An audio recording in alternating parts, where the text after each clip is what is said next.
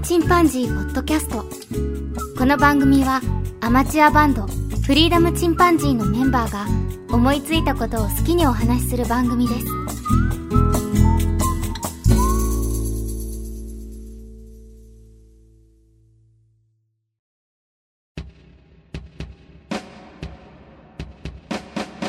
さあ始まりました。フリーダムチンパンジーの佐藤です。今日はお便り紹介を一人でしたいと思います。1月にいただきましたお便りの紹介になりますね。えまず、昨夜様からいただきました。ハッシュタグでフリチンといただいております。ありがとうございます。いつも聞いていただきまして、ハッシュタグだけでもとても嬉しいです。それから、演劇ラジオのかまさまさんからいただきました。フリチン83。おじさん記念日笑いました。わら。世代の違う人と絡むのは難しいですね。というふうにいただきました。これはもうあの世代の違う人だけじゃないですよね。もう、まあ異性も当然そうですけど、このニューノーマルの世界に僕も対応していかなくちゃいけないなと、えー痛感いたしました。えー、かまさまさんありがとうございます。次に、そらすけの違和感ラジオさんからいただきました。あの、ポッドキャストされてますけど、とても最近聞いてる中では声に出して笑ってしまう番組の一つですね。そらすけの違和感ラジオ。アコースティックギターの歴史面白い。トーレスさんもマーチンさんもありがとう。自分はほとんど弾けませんが、点点点。技術が紡がれて磨き上げられていく感じたまりません。ラストの曲も必聴ですというふうにいただきました。えー曲の方もね、えー、触れていただいてありがとうございます。桜という曲を流しましたが、そらすけさんもね、ギターを弾かれるようですね。ほとんど弾けませんって書いてますが、僕も全然弾けないので、多分僕と同じか僕以上に弾けるんじゃないでしょうか。うちのバンドは、ケンとジョンで持ってますからね。そらすけさんありがとうございます。次に古太郎さんからいただきました。フリチンのテイク85拝聴アコースティックギターの歴史全く知りませんでしたが、そんな深い歴史があったとは、高校の時に禁じられた遊びを授業で弾いて以来ギターに触っていませんというふうにいただきました。僕も習いましたね。僕もひょっとしたら、最初に弾いたのは、音楽の授業の禁じられた遊びだったかもしれませんね。うちにギターもあったし、えーエレキもあったし、アコギもあったんですけど、うちの父親がもともとバンドをやってたので、ですけど僕は全然興味なくて、弟が始めたのを見て僕も、まあ面白そうだから暇つぶしにやるかという感じで始めたんですが、それが19歳のちょうど終わり頃でしたね。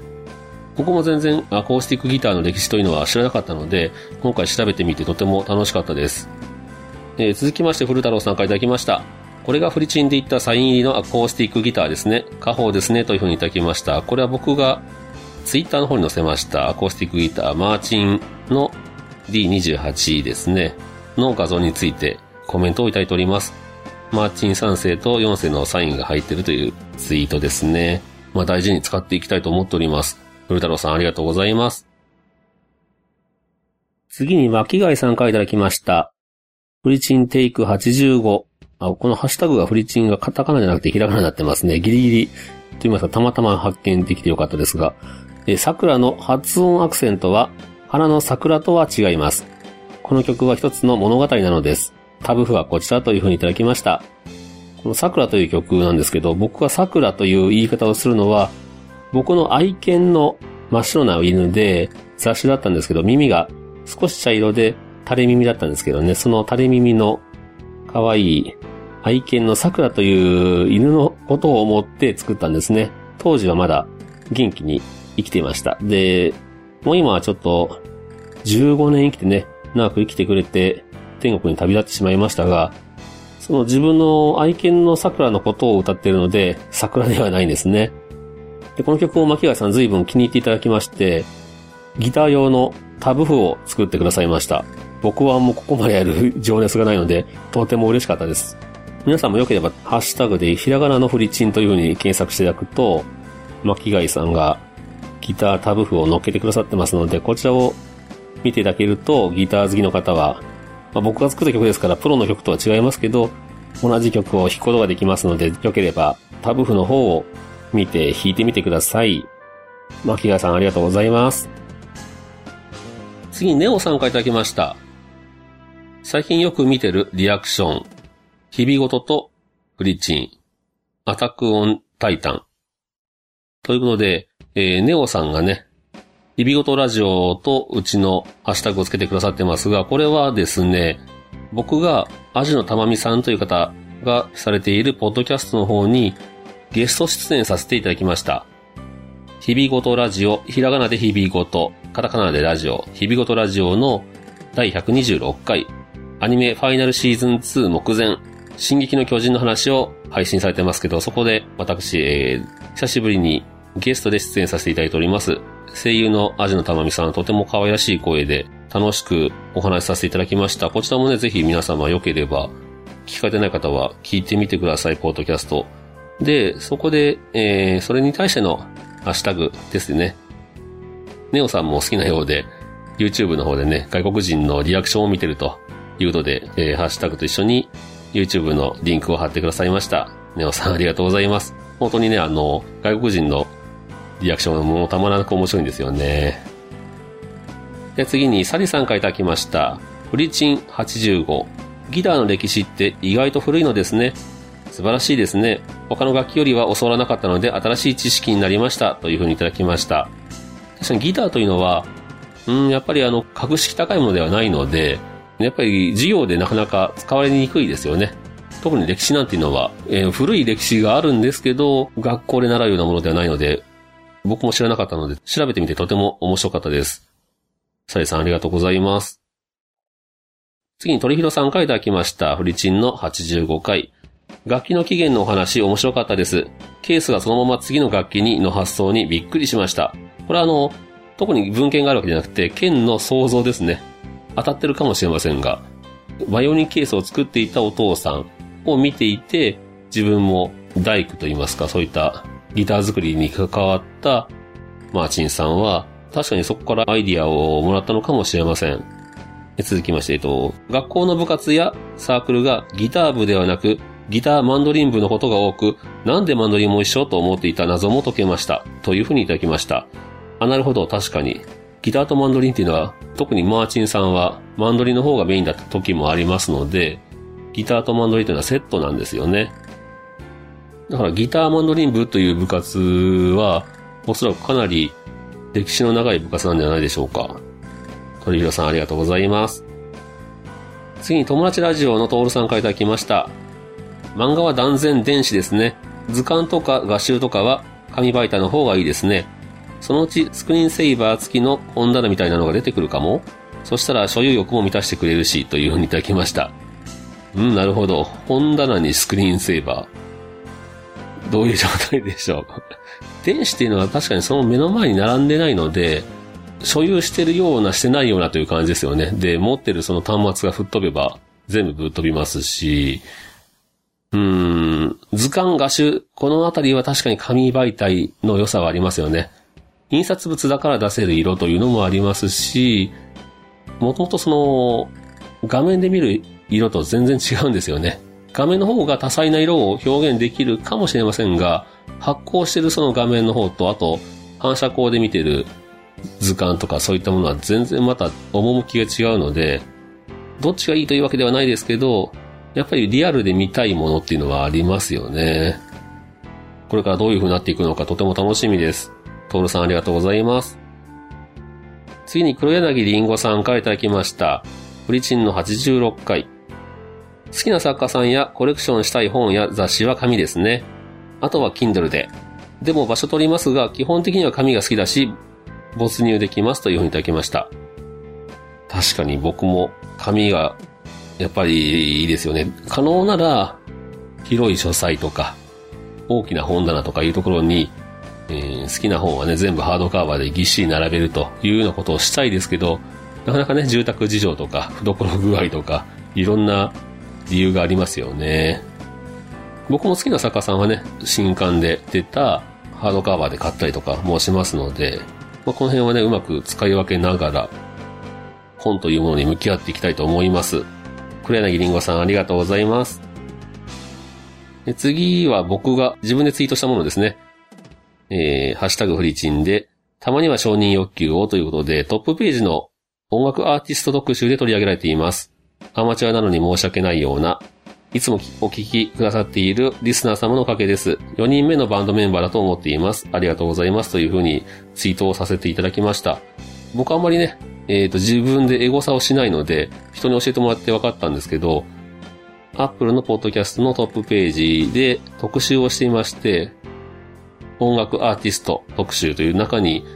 えー、松任谷由実さんとか、ファーストテイクミュージックとかですね、えっと、あと、クリープハイプ尾崎世界観さんとか、ピローズの山中さわおさんのプールオンザプラネットとかね、そういったプロミュージシャンの番組の中にポツンと混ぜらせていただいております。フリーダムチンパンジー。とても嬉しかったですね。他にもね、アーティストが、いろんなプロのアーティスト、それから素晴らしい、うちなんかと全然違う、クオリティの高いアマチュアバンドのポッドキャストっていうのはいっぱいあるんですけど、その中でもね、うちは、まあ、比較的前からやってるというのがあるのか、アップルさんの担当者の方が聞いてくださってるのかわかりませんが、こうやってたまに取り上げていただいております。ありがたいなと思いますね。皆様の聞いていただいてるというのが、やっぱりあると思うんで、僕は自分で調べないので、どのぐらいの方が聞かれてるかわかりませんが、一度はその、音楽カテゴリーでは2位まで上がってましたので、たくさんの方が聞いてくださってるんだろうなと思っております。皆様のおかげだと思っております。ありがとうございます。それに対してね、友達ラジオのトールさんが、えー、フリチンすごいかっこいい。あと、友達ラジオを拝聴中なのが嬉しいというふうにいただきました。えー、ちょうどね、僕がスクリーンショット撮ったんですけど、その時、友達ラジオさんを再生中だったということですね。はい、いつも楽しく聞かせていただいております。ありがとうございます。それから、なるみさんからいただきました。紙か電子か。保存は電子がいい気がするけど、考えながら書くメモは紙がいいな。資源と言うけれど、使い切れないほどの裏紙を見て、毎日もったいないなと思っています。辞書もネット検索は便利な反面、前後の言葉が見えない分、おまけの情報は少ないから残念な気がしますというふうにいただきました。うん、確かに辞書っていうのはまた、これね、手で引く辞書と、その、スマホでさっと検索っていうのはやっぱり違う気がするんですよね。スマホだから良さもあります。当然、どこでも重たい辞書を持ってなくても調べれるというのはすごいんですけど、ことを勉強に関しては、やっぱり紙の辞書がね、いいんじゃないかなという気はしますね。僕の友達でその受験勉強の時に、そのページをめくりすぎて、ページがシワシワになって、厚みが倍ぐらいになってる、もう口が開いちゃってるような英語の辞書を持ってたんですね。で、おおすげえなこれ、めちゃくちゃ勉強してんなって言ったら、かっこいいだろうって言って、実はこれあの、こういう風にしたくて、わざと手につばつけて、あの、めくりまくったんだとか言って、わざとくしゃくしゃにしたらしいです。かっこいいな、おいって言いましたけど。で、なんか、この辞書持って、図書館で勉強してると、なんか、頭がいいように見えるだろうみたいな、バカなことを言ってましたね。なるみさんありがとうございます。次に、クソお父さんさんからいただきました。これあの、クソお父さんさんは、クソお父さんという名前のポッドキャストをされてる方ですね。初めてお便りいただきます。ありがとうございます。本のために家賃を払うのか？激しく共感。でも集めた人しかわからない話ですよね。だから物欲を早くなくすために子供のおもちゃはたくさん買っています。わらというふうにいただきました。うーん、なるほど。これはどっちなんだろう。子供のおもちゃを買うことで自分の物欲を満たしてるのか、えー、物に溢れさせて子供に物欲をなくさせてるのか、ちょっとわかりませんが。確かに集める人じゃないとわからない。本読まない人にとっては全く関係ない話ですもんね。男も女もまああんまり関係なく好きなものを集めてしまうというのが人間の差がなんじゃないでしょうか。それをどういう風に集めていくかという、今はその新しい電子というね、所有する方法は出てきたので、まあこれは選択肢の一つとしては当然歓迎するものなんでしょうね。クソ父さんさんありがとうございます。次にソラスケの違和感ラジオさんからいただきました。カレーかぶり光栄です。フリチンさんのカレー歴史探訪に比べたら、うちはカレー屋に入ってすらいない話なので恐縮です。わら。うまいカレー食べたくなってきた。というふうにいただきました。これあの、ソラスケの違和感ラジオさんでもね、カレーの話を、まあ、カレーの話というかね、実際にはカレーの店に入ろうとしてないのに、カレーですかというふうに聞かれるというね、そういう違和感のお話をされてましたが、ちょっとまた、これもね、皆さん、ぜひ、ソラスケの違和感ラジオさん、とても面白いので、聞いてみてください。お便りありがとうございます。次に黒猫のマー君さんからいただきました。これは黒猫を拾ったという番組のマー君さんですね。カレー食べたくなってきた。あ、カレーはいつでも食べたいんだけど、カツカレー食べたいというふうにいただきました。そうなんですよ。僕もこの話をしてから、カツカレーが食べたくてしょうがないんですけど、未だに食べれてないですね。うーん、カツカレーが食べたいです。最強ですよね、カツカレー。マー君さんありがとうございます。次にあずきさんからいただきました。カレーに入れるお肉は何？というところで、ジョンさんが勝つと言ったのが最強のやつ出してきてさすがと感動しました。そして最後にハヤシライスに持っていくところもすごい。ケンさん家の5人家族でカレーロード入る鍋を想像したら、笑っちゃいましたというふうにいただきました。確かに。ジョンはね、なんかやっぱりちょっと、あれですよね、会話しててもね、僕が想像したのと違う返しが返ってきたりとか、これやっぱりあの3人でやってる番組の僕の、なんていう楽しみというところがありますね。県の家のお鍋はおそらく学校給食みたいな大きい寸胴鍋なんだろうなというふうに想像しております。で、ハヤシライスもね、僕食べたくなってしまいまして、ついつい作ってしまいました。ハヤシライスもやっぱり作って食べると美味しいですね。僕はオムレツにかけて、オムハヤシにしてみましたが、うん、やっぱりハヤシライスはね、ちょっと上品な味ですよね。卵とよく合います。あずきさんありがとうございます。次にしんごさんからいただきました。うちのカレーはピーマンが入っていました。煮込むのではなく最後に入れる感じ。あと、ハヤシライスはいつの間にかハッシュドビーフにその座を奪われていた気がするのは私だけでしょうか？わら。というふうにいただきました。確かにハッシュドビーフ。かっこいいですよね。カレーよりもカリーの方がかっこいい感じがするとか、そういうとこでしょうか？中身は一緒なんじゃないですかね、ハッシュドビーフとハヤシライス。僕はちょっと区別がついてないですけども。あと、ビーフストロガノフっていうのも、ハヤシライスと一緒じゃないかというふうに僕は勝手に思ってますが、あれは、ビーフシチューなんでしょうかこの辺ね、僕のちょっと、料理の知識が浅すぎてよくわかんないところですけども、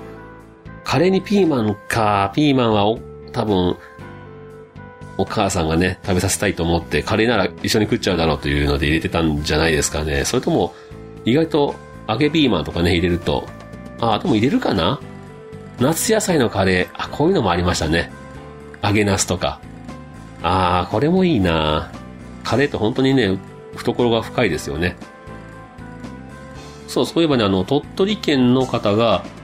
カレーが大好きだというお話をしましたが、また新しいね、情報がありまして、鳥取県鳥取市出身の吉田翔也という方がいらっしゃるんですけど、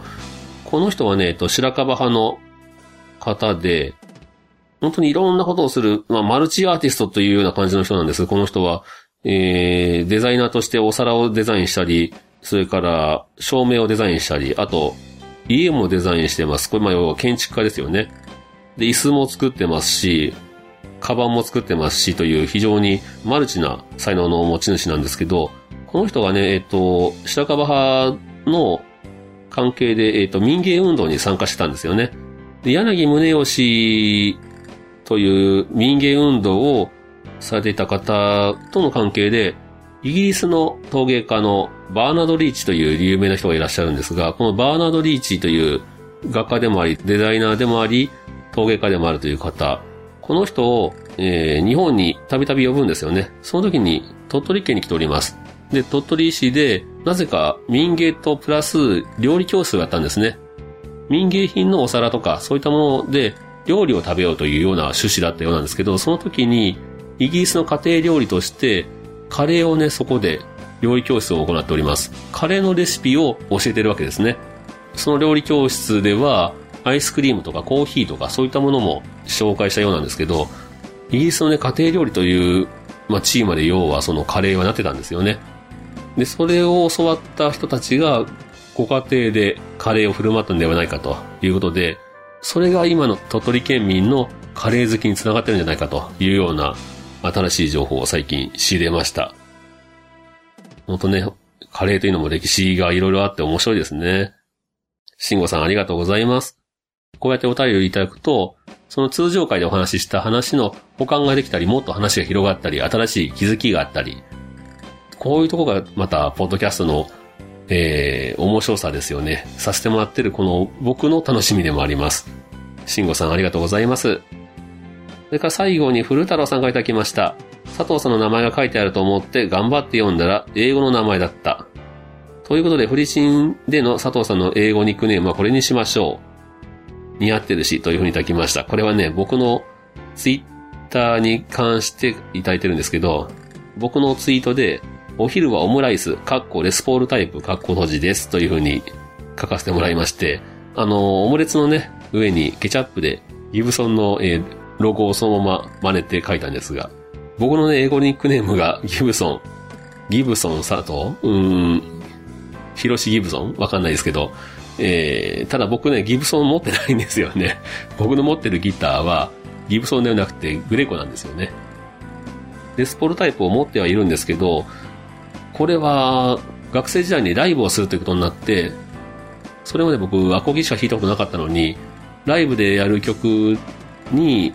うん、エレキギターが必要というので、必要に迫られて楽器屋さんに行ったんですね。で、中古楽器店で、あの、できるだけ安くて、いいギターくださいみたいな感じで雑な感じの注文をしましたらですね。じゃあこれで、あの、4万で売ってるけど3万でいいよなっていう風に言ってもらって、買わせてもらったのが、グレコの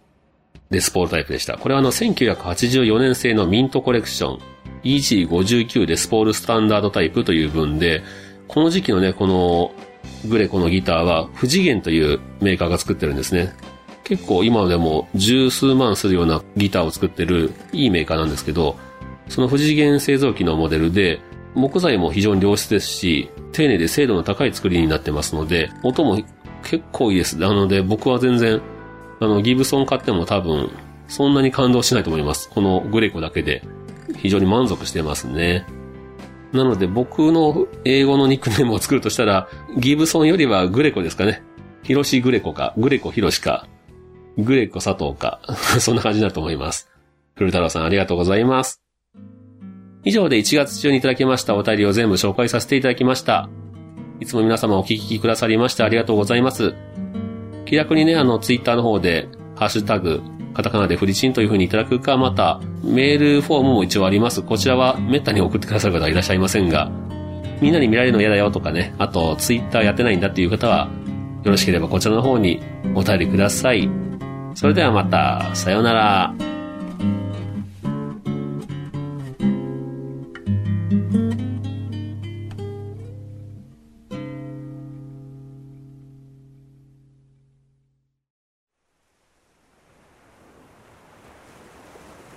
フリーダムチンパンジーポッドキャストをお聞きくださりありがとうございます。この番組ではお便りをお待ちしております。ツイッターにて、ハッシュタグにカタカナで、フリチンとつぶやいていただくか、メールアドレス、フリーダムドットチンパンジーアットマーク Gmail.com、freedom.chimpanzee アットマーク Gmail.com までご意見、ご感想お待ちしております。